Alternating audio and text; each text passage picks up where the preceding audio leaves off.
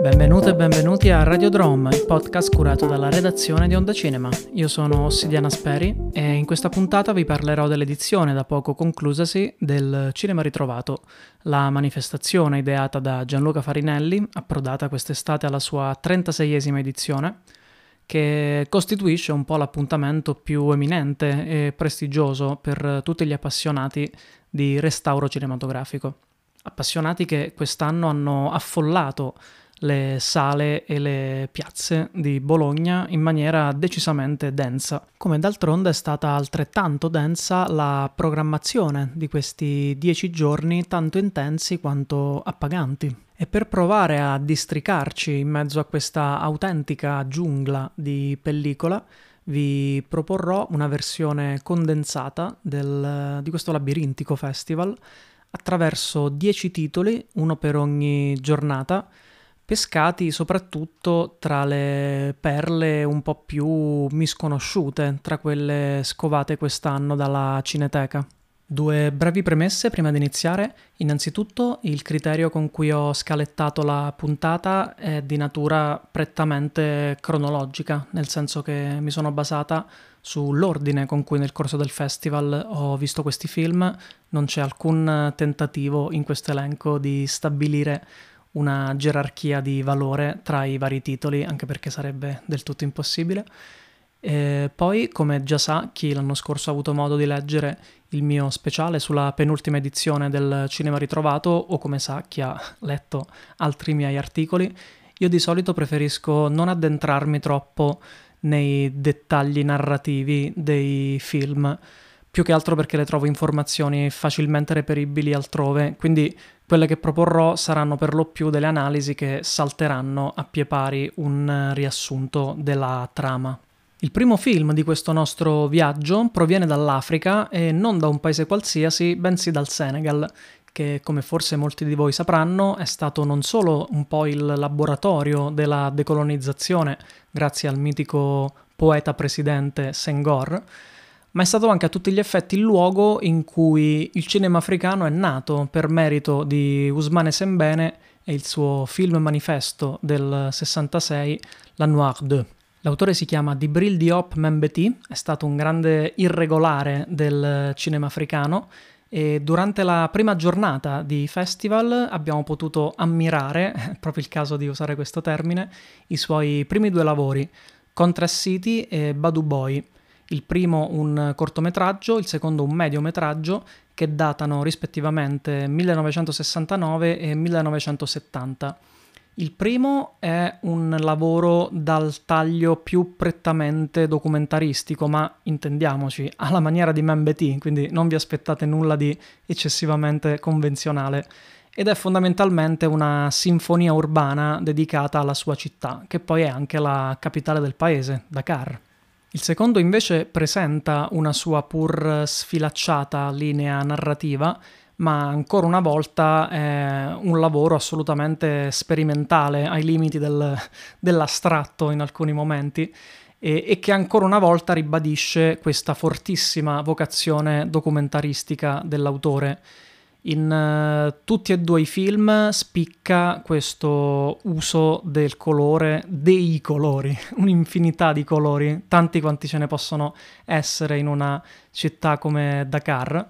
Tra l'altro, ora che ci penso, questa esuberanza cromatica è un po' un, uh, un fil rouge di molti film che ho inserito in, uh, in scaletta. E ad accomunare i due titoli c'è senz'altro anche questa analisi, magari lirica e trasognata, però a ben vedere ben pregnante e lucida, delle contraddizioni che affliggono questo paese che viene proprio fotografato nella sua transizione tra l'epoca coloniale e una ricerca di identità ancora in corso. Passiamo ora al film che ho scelto per rappresentare una retrospettiva che è stata indubbiamente tra i fiori all'occhiello di questa edizione, ovvero quella dedicata a Ugo Fregonese, un autore decisamente oscuro, un autore non autore, nel senso che è il classico personaggio che viene facilmente liquidato come un mestierante. Eppure, guardando uno di fila all'altro i suoi lavori, si ravvisa una coerenza autorale a dare a illuminare di senso la sua filmografia. Fregonese aveva origini trevigiane ed era nato e cresciuto in Argentina, ma a tutti gli effetti si è trattato di una polide, un personaggio che, mosso da questa irrequietezza febbrile e irrefrenabile, ha girato i quattro angoli del mondo e ha girato film nei quattro angoli del mondo. Iniziò la sua carriera nel proprio paese per poi trasferirsi a Hollywood dove ebbe un proficuo periodo di attività, tuttavia interrottosi a causa di un fiasco al botteghino che lo costringerà a questa peregrinazione, vuoi in Spagna, vuoi in Francia, vuoi in Italia, paesi in cui di volta in volta girerà film capaci di assimilare in qualche modo il costume sia culturale sia cinematografico dei singoli posti. Il film che ho scelto appartiene alla sua fase hollywoodiana, è del 51 e si intitola Apache Drums. Già dal titolo sarà facile intuire in quale orizzonte di genere ci troviamo, è chiaramente un western, ma un western atipico, atipico a partire dal formato, questo 1,33, un 4 terzi praticamente, che sembra come schiacciare, comprimere l'immagine, di sicuro qualcosa che si contrappone a queste classiche vedute panoramiche sconfinate che associamo al, al West. Ma è un film inconsueto, quantomeno per l'epoca, anche dal punto di vista narrativo, sicuramente della definizione dei personaggi, nel senso che non ce n'è nessuno totalmente positivo, ma non ce n'è neanche nessuno totalmente negativo. Semplicemente ogni singolo personaggio è estremamente sfaccettato, estremamente a tutto tondo, estremamente credibile e realistico. In questo Fregonese sembra anticipare di più di un decennio quel modo di fare western crepuscolare che si affaccerà a partire dal, dagli anni 60. E a proposito di anticipazioni, questa è davvero curiosa, ci sono almeno quattro classici della storia del cinema che io vedo in nuce in questo film qui, tutti successivi. Uno è Johnny Guitar, questo gusto camp, questi colori sgargianti e quasi kitsch che sembrano saturare tutto, cioè da- dall'abbigliamento dei personaggi al modo in cui sono ripresi gli, gli ambienti, tutto sembra anticipare l'estetica del capolavoro di Nicholas Ray. Poi ci sono i western, ma direi in generale i film americani di Fritz Lang. Va detto che Fregonese è molto langhiano come tipo di temi e questo film è un trionfo di questo tipo di contrapposizioni tra singolo e comunità, tra colpa e innocenza, tra eroe e fuorilegge, contrapposizioni, come dire, ambivalenti e reciprocamente transitorie l'una, l'una nell'altra. E, ehm, quello che personalmente ritengo il più bel film americano di Fritz Lang, Rancho Notorious, secondo me deve qualcosa a questo film di Fregonese. E per concludere ci sono due bellissime sequenze, una in apertura e una in chiusura, che potrebbero essere state letteralmente shippate da due mega classici del genere. Il primo è Sentieri Selvaggi, che pare davvero mutuare shot by shot proprio lei, la famigerata scena della porta che si spalanca sul deserto infuocato che è proprio l'opening di Apache Drums, che invece si chiude con questo estenuante e iperclaustrofobico assedio. Ricorda nulla? Beh, a me non può non far venire in mente un dollaro d'onore e perché no, di rimando anche quel remake non dichiarato che è stato Distretto 13 di John Carpenter. E potremmo andare avanti per ore a commentare come è girata questa sequenza assolutamente magistrale tra coreografie spettacolari, quasi da musical, luci che passano da lume di candela a colori ai limiti dello psichedelico e soprattutto questi inquietantissimi apaci variopinti che piombano dal cielo come i demoni di quei vecchi film giapponesi un po' teatrali. Da notare anche l'insolito spessore etnografico con cui vengono connotati i nativi americani, qualcosa di piuttosto raro per un film dell'epoca. Film che comunque, come invece era costume all'epoca, si chiude con un eh, finale palesemente imposto dalla produzione, che però non uh, sottrae potenza all'impatto sia visivo e narrativo del, tra l'altro di un film estremamente breve che davvero sfreccia come un proiettile e va dritto al cuore. Ultima chicca, si è trattato dell'ultimo film prodotto dal grande Val Newton e dopo due titoli supersonici è giunto ora il momento di affrontare due autentici mastodonti, colossali sia nella durata sia nelle ambizioni. Il primo è uno dei grandi film maledetti del cinema italiano. L'anno è il 1942, il regista è Goffredo Alessandrini e il titolo è Noi vivi, addio Kira.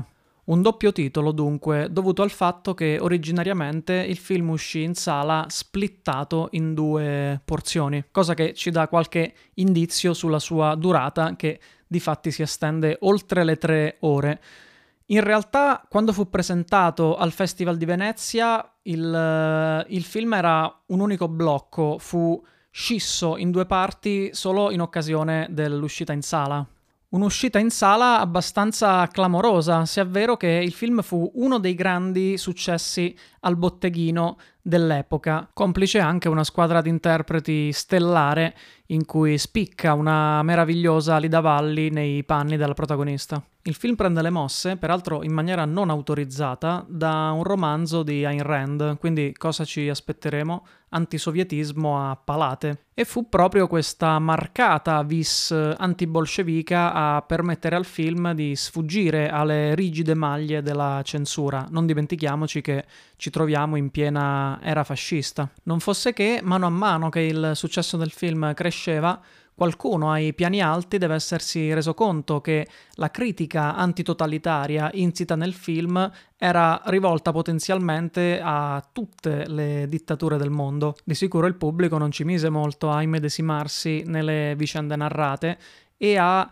intravedere tra le righe delle possibili allusioni alla situazione italiana, al punto che divennero proverbiali queste gomitate al buio che puntualmente si scambiavano i vicini di seggiola nei momenti più potenzialmente ammiccanti. Questo provocò un brusco dietrofront della censura, il film venne requisito e mandato al macero. Una copia tuttavia riuscì fortunosamente a scamparla, fu nascosta e poi ritrovata molti anni dopo, questo permise innanzitutto di ottenere finalmente l'autorizzazione di Ayn Rand e poi di restaurare l'intera pellicola, permettendoci ancora oggi di godere di questo corposo drammone storico tutto amore e guerra. Il secondo tour de force invece è nulla meno che l'opera capitale dell'intera cinematografia finlandese. Non mi arrischio a pronunciarne il titolo, che però in italiano dovrebbe suonare come Otto colpi mortali o qualcosa del genere. Il film è del 72 e la regia di tal Mikko Nixanen. Ho parlato di film, ma a onor del vero si trattò a tutti gli effetti di una serie televisiva oltre 5 ore di metraggio suddivise in 4 uh, episodi. Badate bene, in un'epoca in cui cinema e televisione non intrattenevano ancora rapporti particolarmente amichevoli, non erano ancora uscite, che so, Berlin Alexanderplatz o altre operazioni capaci di sfruttare il medium televisivo per veicolare contenuti cinematografici. E di cinema in queste 5 ore ce n'è davvero moltissimo, sia in entrata sia in uscita, nel senso che da un lato sono ben evidenti i riferimenti di Nixanen, a partire da Dreyer in questi primi piani così carichi di sofferenza. Ed è altrettanto evidente chi questo film invece abbia a sua volta influenzato. Parlo del connazionale Aki Kaurismaki. E come nel cinema di Kaurismaki siamo in presenza della miseria nera, tuttavia collocata non in un contesto urbano ma in un contesto rurale. Il film fa riferimento a un fatto di cronaca avvenuto nel 69, quindi non troppo tempo prima l'uscita del film ci troviamo nella parte settentrionale della Finlandia, corrispondente alla zona più povera del paese scandinavo. È un'aspra e intransigente commedia umana di disperati allo sbando, tutt'uno con la loro bottiglia. Una storia con un finale tragico che viene rivelato in una delle prime inquadrature, cosa che carica l'intero film di una tensione da tragedia imminente davvero molto coinvolgente, che unita a questo bianco e nero torvo e opprimente ci regala un'autentica esperienza cinematografica. Alleggeriamo adesso un po' la tensione con un altro oggetto dimenticato e abbastanza strano del cinema italiano. Parliamo di Smog, film del 62 per la regia di Franco Rossi, che può vantare un curioso e poco ricordato primato. Si tratta del primo film italiano interamente girato negli Stati Uniti d'America e per l'esattezza a Los Angeles. Ed è proprio la futuribile per l'epoca metropoli californiana la vera protagonista di una commedia di costume costruita come un fitto mosaico di luoghi comuni luoghi comuni sugli italiani, luoghi comuni sugli americani, luoghi comuni sugli italo-americani e chi più ne ha ne metta. Inutile dire che più che gli Stati Uniti a essere fotografata è l'Italia fresca di boom economico. A rivederlo oggi è un film più interessante per le sue annotazioni sociologiche che per la sua pregnanza cinematografica, pur non mancando di un suo fascino plastico e un po' straniante, di sicuro non cartolinesco. Tra l'altro il direttore della fotografia è lo stesso del Tesoro della Sierra Madre e non è l'unico membro eccellente di una agguerrita squadra di tutto rispetto al servizio del film. Dal trio di interpreti Enrico Maria Salerno, Renato Salvatori e Annie Girardot alla sceneggiatura, a cui tra gli altri mise romano Pasquale Festa Campanile e Ugo Guerra, culminando nella colonna sonora scritta da Piero Miliani con la tromba del grande Chet Baker, all'epoca anche lui un uomo conteso tra Italia e Stati Uniti. Rimaniamo negli anni 60 ma con un film di tutt'altro tenore e di sicuro di tutt'altra ambientazione. Siamo nel 65 e il film si intitola Kenki, qualcosa come La spada diabolica. L'autore è oggetto di un'altra bellissima retrospettiva del festival.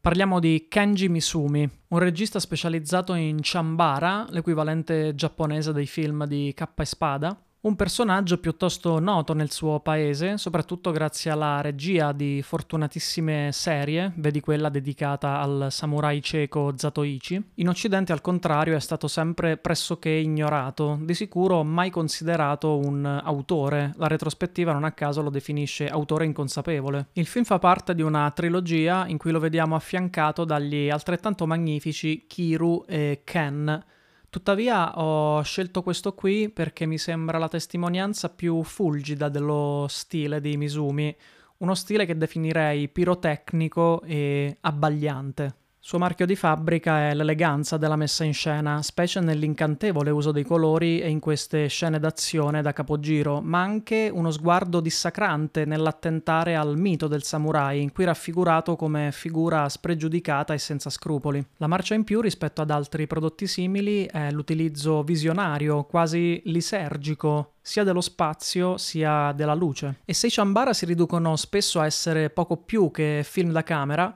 Misumi li ricolloca in questi spazi aperti, immersi nella natura, ritagliando i suoi personaggi con un sofisticatissimo uso del controluce, mentre le scene d'azione, con questo minuzioso montaggio di dettagli, paiono prese in prestito quasi più dal cinema di arti marziali che da quello di K e Spada. Un film così perfetto da tagliare le pupille con la micidiale precisione di una katana. E lo stesso si potrebbe dire di quello che credo sia stato il mio film del festival. Avskedet, ovvero L'addio, girato nel 1982 da Tuija Maija Niskanen, regista finlandese scomparsa tre anni fa. Un film prodotto dalla Cinematograph di Bergman e che tanto deve a Sussurri e grida, Immagini allo specchio e altre opere del maestro svedese, il quale tuttavia a sua volta trarrà ispirazione da questo film, al punto che sia una delle interpreti sia la sequenza iniziale finiranno dritte dritte su Fanny Alexander, ma in generale un po' tutto il cinema, nonché il teatro scandinavo a partire da Ibsen a influenzare questa opera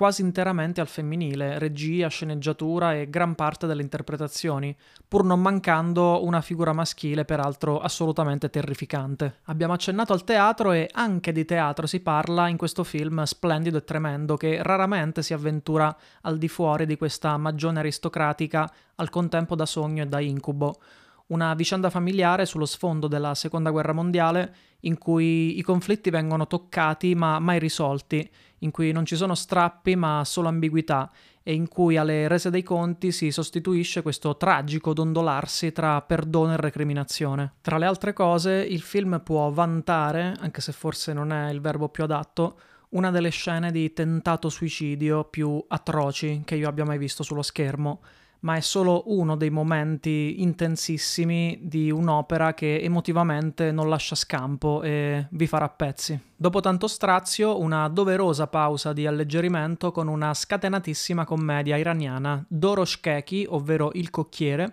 1971, regia di Nosrat Karimi, cineasta che si era fatto le ossa alla corte di Vittorio De Sica e il cui amore spassionato per il cinema italiano si vede tutto. È un tipico esempio di film farsi, ovvero il cinema commerciale iraniano pre-rivoluzione comeinista, ed è una satira senza quartiere su tutta una serie di rigidità culturali e religiose del paese messi alla gogna da una sceneggiatura forsennata e da interpreti che non perdono un colpo nel loro fuoco di fila di battute. Una spassosissima girandola di matrimoni, funerali, equivoci familiari o sentimentali che con un ritmo a orologeria restituiscono un ritratto quanto mai vivido di un popolo complesso e ribelle. Mai tanto ribelle, tuttavia, quanto il protagonista della penultima tappa di questa nostra ricognizione. Protagonista che in questo caso coincide con il regista ed è nulla meno che Sidney Poitier, il quale purtroppo ci ha lasciati a gennaio. Buck and the Preacher nel 72 costituì l'esordio alla regia di quello che, è bene ricordarlo, fu il primo afroamericano ad aggiudicarsi l'Oscar per il miglior attore protagonista. Un riferimento assoluto del movimento per i diritti civili che con questo film conferma e fortifica il suo status di icona nera. Poitier è tutt'uno con il suo protagonista, questo pistolero che scorta le carovane di afroamericani che dal sud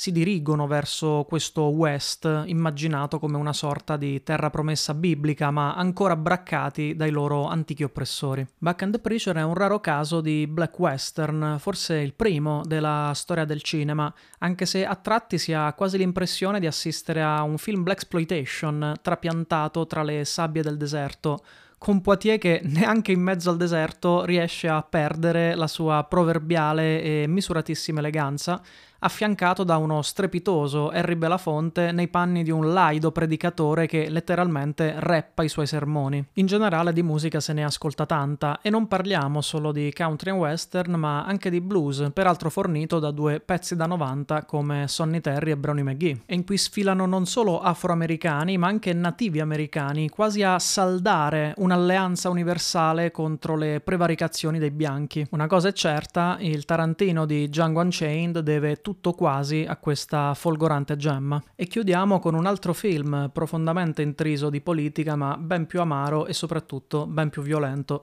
Canoa 1976, regia di Felipe Casals, figura centrale del cinema messicano. Casals prende di petto uno dei momenti più bui della presidenza Ceverria durante i drammatici giorni delle Olimpiadi a Città del Messico, culminati nell'agghiacciante massacro di Tlatelolco. Il film però si incentra su un altro episodio meno raccontato che si situa giusto qualche settimana prima, ovvero la strage di San Miguel Canoa del settembre 68. Un fatto di sangue decisamente infame, non a caso Casals sottotitola il suo film Memoria di un esso vergonzoso, cioè memoria di un fatto vergognoso. Questi fatti che Casals racconta per filo e per segno un gruppo di ricercatori universitari di Città del Messico si avventura in questa sorta di Vandea per un'escursione in montagna e scambiati per degli studenti in vena di sobillazione finiscono brutalmente massacrati dalla popolazione locale incitata dal terribile sacerdote che domina la vita sociale e politica del paese. Un villain semplicemente indimenticabile, forse il più memorabile dell'intero festival. Canoa di fatto sono due film, uno dentro l'altro. Da un lato un falso documentario brechtiano in odor di Godard, dall'altro l'allucinata e allucinante escalation di violenza che allaga tutta la seconda metà un'autentica macelleria messicana come non se ne vedevano dai tempi del mucchio selvaggio, che lava nel sangue questo crudo ed efficacissimo esempio di cinema civile. E dopo questa parentesi così consolatoria e rassicurante, non mi resta che darvi appuntamento al prossimo episodio di Radiodrome e soprattutto alla prossima edizione del Cinema Ritrovato. Gloria e vita alla nuova carne!